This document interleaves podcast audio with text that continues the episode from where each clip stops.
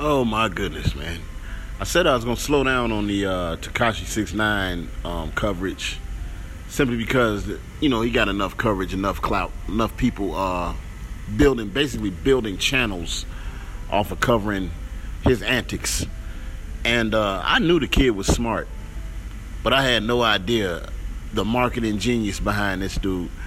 If you, uh, this information comes from DJ Bandana Black on YouTube. Look him up. He uh, he's a commentator. He makes great videos.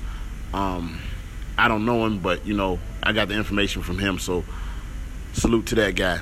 But anyway, apparently we all know that if you put uh, copyrighted material on YouTube, you're gonna get flagged and they're gonna tell you to take it down or you'll be sued.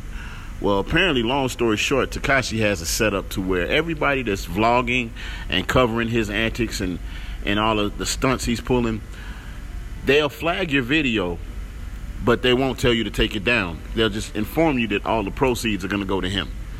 So if you sit back and you think about all the countless amount of up and coming YouTube commentators making videos and building careers off of covering Tekashi Six Nine, they're not making any money. He's making all of the, the bread off of that that dude, I gotta take my hat off to that kid, man. That's a smart dude. Now, the unfortunate thing about it is you can't go nowhere in peace after you all said and done. It's gonna take quite a few years for all the stuff you done to blow over. Um, I just pray for the boy's safety, but uh, I take my hat off to you, man. That's that's smart, man. Get get your money however you get it, man. Um, salute.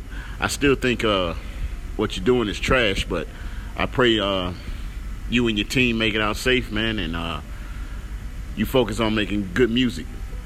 But yeah, just wanted to pass that information on. Think about it, man. The dude is making a lot of money without doing a lot of shows. Brilliant. Introvert thugging. I'm out.